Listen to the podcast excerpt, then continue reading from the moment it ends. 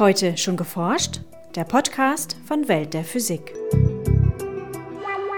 Wir als Menschen sind gerade dabei, die Umwelt zu verändern. Das heißt, wir pumpen mehr Treibhausgase in die Atmosphäre. Das Beispiel CO2 zeigt eindeutig, dass wir natürlich damit auch indirekt die Chemie, die Biologie im Oberflächenozean wieder beeinflussen. Sagt Hermann Bange vom Leibniz-Institut für Meereswissenschaften in Kiel.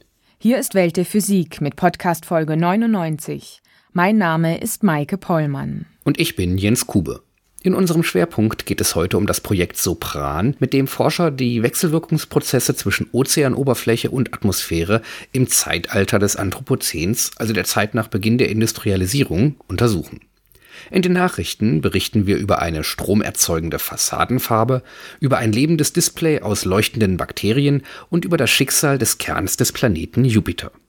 Zum Schluss haben wir noch Veranstaltungstipps für Bochum, Konstanz und Hamburg.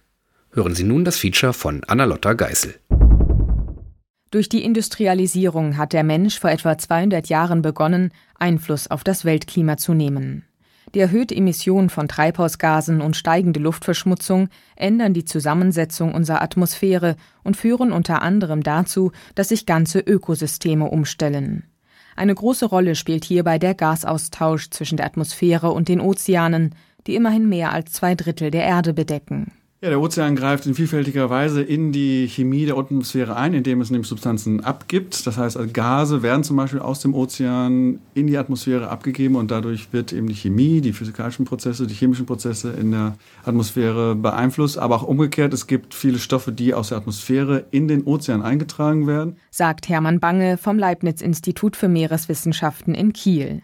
So verstärken aus dem Ozean austretende klimarelevante Spurengase wie Methan, Kohlenstoffdioxid und N2O, besser bekannt als Lachgas, den Treibhauseffekt. Andererseits beeinflussen feine Staubpartikel in der Luft, sogenannte Aerosole, die biologischen Prozesse im Ozean. Man sieht, dass die Staubbildung in den letzten Jahren zugenommen hat. Wir haben halt fortschreitende Verwüstung der Erde. Das heißt also, immer mehr Teile werden einfach trockener. Dadurch kommt es zur vermehrten Staubbildung. Das heißt einfach mehr Staub in der Atmosphäre. Der wird durch die Winde über den Ozean getragen und dann wird der Staub deponiert in den Oberflächenozean. Und natürlich hat das zur Folge, dass wir dadurch einen indirekten weiteren Dünnungseffekt der Ozeane haben. Denn der Staub enthält beispielsweise Nährstoffe wie Eisen, die zu einem stärkeren Wachstum von Bakterien und Algen führen. Die dabei entstehende Biomasse muss später abgebaut werden, was zu einer erhöhten Produktion von klimarelevanten Gasen aus dem Ozean führt. Zusammen mit anderen Wissenschaftlern arbeitet Hermann Bange am Projekt SOPRAN, das steht für Surface Ocean Processes in the Anthropocene und beschäftigt sich mit den Wechselwirkungsprozessen zwischen Ozeanoberfläche und Atmosphäre ab der Zeit der Industrialisierung. Ihre Forschungsarbeit unterteilt sich in mehrere Gebiete und ist ein Zusammenspiel aus theoretischen Computersimulationen, Laborexperimenten und Schiffsexpeditionen. Auf einem Forschungsschiff untersuchen die Forscher zum Beispiel den Einfluss von globalen Windmustern und Trockenperioden auf den Staubeintrag in den Ozean. Und deswegen sind wir zum Beispiel auch unterwegs im tropischen Atlantik bei den Kapverden, weil nämlich da wir die Nähe zur Sahara haben. Und wir wissen ja, dass die Sahara oft Staub einfach über den tropischen Atlantik hinaus trägt und dadurch eben zur Düngung des tropischen Atlantiks beiträgt. Ein weiteres wichtiges Forschungsgebiet von SOPRAN befindet sich in der Ostsee. Dort wollen Hermann Bange und seine Kollegen die Ozeanversauerung etwas genauer untersuchen. Dazu haben sie große Experimentiergefäße, sogenannte Mesokosmen, entwickelt. Also die Mesokosmen sind nichts anderes eigentlich als ein riesiger Sack, der zum Beispiel in der Ostsee ausgelegt wird. Der wird ausgelegt, er ist unten erstmal offen, dann wird er beim Auslegen dann geschlossen. Das heißt, man hat dann in diesem Sack eine abgeschlossene Wassermasse und die wird künstlich angesäuert. Und zwar wollen wir da versuchen, die zukünftigen CO2-Konzentrationen zu simulieren. Neben dem künstlich angesäuerten Wasser befinden sich in den Mesokosmen auch viele kleine Tiere und Pflanzen aus der Ostsee. Die Wissenschaftler können die Folgen eines erhöhten CO2-Gehalts auf die Meeresbewohner so direkt beobachten. Wir wissen ja, dass CO2 in der Atmosphäre ansteigt und dadurch wird eben auch der pH-Wert im Ozean abgesenkt. Das heißt, der Ozean wird mit der Zeit immer saurer, weil sich immer mehr CO2 im Ozean löst. Und das hat natürlich Konsequenzen auch auf die Biologie, auf die Mikrobiologie, eigentlich auf alle biologischen Prozesse im Ozean, weil bestimmte Organismen können einfach unterhalb eines gewissen pH-Werts gar nicht mehr richtig leben und haben also schlechtere Bedingungen, um sich fortzupflanzen. Betroffen wären zum Beispiel Muscheln. Da die Kalkbildung in saurem Wasser gehemmt ist, hätten sie Probleme, ihre Kalkschalen aufzubauen. 1:1 lassen sich die Beobachtungen in den Mesokosmen aber nicht auf eine zukünftige Ostsee übertragen. Denn während die Versauerung des Wassers in den Mesokosmen innerhalb weniger Tage passiert, würde dies in der Natur bis zu 100 Jahre dauern. Aus diesem Grund ist es schwierig, jetzt schon genaue Vorhersagen zu treffen, wie sich die Versauerung der Ozeane auf die marinen Ökosysteme auswirken wird. Die Auswertung einzelner Mesokosmen ist zudem nicht immer eindeutig. Die Methylsulfid zum Beispiel ist ein klimarelevantes Spurengas und es gab da zum Beispiel unterschiedliche Ergebnisse in Mesokosmenstudien. Wurde zum einen gefunden, dass wenn man die ansäuert, dass mehr DMS gebildet wird, je saurer der Mesokosmen ist. Wir und auch andere haben gefunden, dass eigentlich je saurer der Mesokosmen ist, desto weniger DMS wird gebildet. Um aussagekräftige Ergebnisse zu liefern, sind wohl noch viele Jahre Forschungsarbeit und die Auswertung zahlreicher Mesokosmen nötig. Sicher ist bisher nur, dass die Ozeanversauerung stattfindet und dass sich die Organismen im Meer verändern werden müssen. Mit dem Projekt SOPRAN hoffen die Forscher, die biogeochemischen Prozesse zwischen Ozeanoberfläche und Atmosphäre sowie deren Einfluss auf unsere Umwelt in Zukunft genauer aufklären zu können. Und diese Erkenntnisse können dann in Klimamodelle mit eingebaut werden. Das heißt, man könnte dann die Klimavorhersagen verbessern. Und unser Traum wäre es, am Ende von SOPRAN eine Gleichung zu liefern, für den Gasaustausch zum Beispiel, der dann in die Klimamodelle mit eingebaut wird, um bessere Klimavorhersagen zu ermöglichen. Bauherren könnten in Zukunft ihr Solarkraftwerk einfach auf die Fassade aufmalen. Die Grundlage dazu schufen nun Forscher, die eine Solarfarbe mit halbleitenden Kristallen entwickelt haben.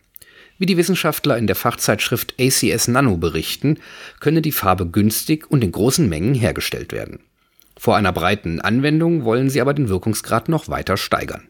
Wichtigster Bestandteil des farbigen Anstrichs sind Millionstel Millimeter kleine Partikel aus Titandioxid. Diese beschichten die Wissenschaftler mit den sogenannten Verbindungshalbleitern Cadmium-Sulfid oder Cadmium-Selenid. Der Wirkungsgrad des Solaranstrichs liegt bei 1%. Im Vergleich zu den Wirkungsgraden von gut 15% kommerziell erhältlicher Solarmodule ist dieser Wert zwar sehr gering. Dafür ließen sich weitaus größere Flächen sehr viel günstiger in Solarkraftwerke verwandeln, so die Forscher. Neben dem Wirkungsgrad will das Team die Stabilität der Solarfarbe weiter verbessern, damit ein stromerzeugender Anstrich für mehrere Jahre Wind und Wetter trotzen kann. Ein weiteres Ziel sei es, die Schwermetallanteile in der Solarfarbe durch andere halbleitende Substanzen zu ersetzen. Mit bis zu 60 Millionen Bakterien entwickelten Forscher in Kalifornien ein lebendes Leuchtdisplay. Sie ordneten die Mikroben auf einem kleinen Chip zu etwa 13.000 blinkenden Biopixeln an. Da diese Lichtpulse in Gegenwart von Umweltgiften wie Arsen schwächer und seltener leuchten, könnten solche Bakteriendisplays als empfindliche Sensoren eingesetzt werden, berichten die Wissenschaftler in der Zeitschrift Nature. Um die verwendeten E. coli-Bakterien zum Leuchten zu bringen, schleusten die Forscher ein Gen in das Erbgut ein, wodurch die Mikroben ein fluoreszierendes Protein bilden konnten. Auf einem Glasträger mit winzigen Mikrokammern ordneten sie jeweils etwa 5000 dieser Bakterien zu einem Biopixel an. Diese Kolonien synchronisieren ihre Lichtpulse dann über ein Gas, das von den Bakterien freigesetzt wird. Dadurch wurde das Fluoreszenzlicht intensiv genug, um es mit bloßem Auge erkennen zu können. Blinken die Biopixel in einer schadstofffreien Umgebung noch hell und mit hoher Frequenz, so veränderte sich das Emissionsverhalten deutlich bei der Zugabe geringer Arsenmengen. Sowohl die Blinkfrequenz als auch die Lichtintensität nahmen ab. Innerhalb von 5 Jahren hoffen die Forscher, aus den lebenden Biopixeln einen günstigen, zuverlässigen und handlichen Sensor entwickeln zu können. Der felsige Kern Jupiters löst sich möglicherweise langsam auf und reichert die Atmosphäre des größten Planeten unseres Sonnensystems so mit schweren Elementen an. Das zeigen Berechnungen eines Forscherduos, das ihre Ergebnisse auf archiv.org veröffentlichte. Das Szenario liefert auch eine Erklärung dafür, warum Jupiters Kern kleiner ist als der Saturns. Simulationen der Planetenentstehung lassen das Gegenteil erwarten. Wenn die felsigen Kerne von großen Planeten in ihrer Entstehungsphase mehr als die 10-fache Erdmasse erreicht haben, so beginnen sie mit ihrer Gravitation, das Gas aus ihrer Umgebung anzuziehen. Auf diese Art haben Jupiter und Saturn ihre ausgedehnten Atmosphären aus Wasserstoff und Helium erhalten. Messungen von Raumsonden deuten darauf hin, dass der Kern Jupiters weniger als die 10-fache Erdmasse auf die Waage bringt, während der Kern des kleineren Saturn das 15- bis 30-fache der Erdmasse enthält. Außerdem enthält die Atmosphäre des Jupiters deutlich mehr schwere Elemente als die Sonne, deren Zusammensetzung die des ursprünglichen Gases im jungen Sonnensystem widerspiegelt. Die neuen Berechnungen zeigen nun eine Lösung für beide Rätsel auf. Die Forscher wählten Magnesiumoxid, einen wichtigen Bestandteil von Gesteinen, und berechneten, wie es sich bei einer Temperatur von 20.000 Grad Celsius und einem Druck von rund 40 Millionen Bar verhält, die Bedingungen, die vermutlich in Jupiters Kern vorherrschen. Die Berechnungen zeigen, dass sich Magnesiumoxid bei einem derart hohen Druck bei Temperaturen oberhalb von 10.000 Grad Celsius in flüssigen Wasserstoff auflöst. Das führe nach den Interpretationen der Forscher zu einer erheblichen Umverteilung des felsigen Materials in Jupiter und auch in großen Exoplaneten. Da Saturn kleiner ist als Jupiter, seien die Bedingungen in seinem Inneren nicht extrem genug, um zu einer Auflösung des Kerns zu führen. Die Wissenschaftler sehen die Chance, dass spektroskopische Untersuchungen der Atmosphäre von großen Gasplaneten bei anderen Sternen schon bald eine Überprüfung ihres Szenarios der Kernauflösung ermöglichen. Und nun zu unseren Veranstaltungshinweisen. In Bochum hält Professorin Johanna Stachel von der Universität Heidelberg einen Vortrag über die Erforschung des Quark-Gluon-Plasmas am LHC. Darin sollen unter anderem die ersten Ergebnisse des Experiments ALICE vorgestellt werden. Am 9. Januar um 12 Uhr im Hörsaal HNB der Ruhr-Universität Bochum. In Konstanz geht Professor Jürgen Audretsch von der dortigen Universität der Frage nach, was eigentlich Zufall ist. Dabei analysiert er sowohl Phänomene aus der Alltagswelt als auch solche aus der Quantenwelt. Der Vortrag »Der physikalische Zufall, Gott würfelt nicht« findet statt am 9. Januar um 18.30 Uhr im Auditorium Maximum der Universität Konstanz. In Hamburg hält Professor Jürgen Jannik von der Universität Gießen den Vortrag »Elektrochemische Energiespeicherung auf dem Weg zur Superbatterie«.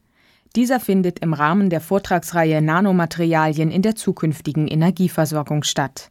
Am 11. Januar um 17 Uhr im Hörsaal B des Fachbereichs Chemie der Uni Hamburg. Das war's für heute. Bleiben Sie wissenschaftlich und laden Sie uns auch nächstes Mal wieder herunter. Und schauen Sie mal auf unserer Website vorbei. www.weltderphysik.de erstrahlt nämlich seit kurz vor Weihnachten in komplett neuem Design. Welt der Physik wird Ihnen präsentiert vom Bundesministerium für Bildung und Forschung und der Deutschen Physikalischen Gesellschaft.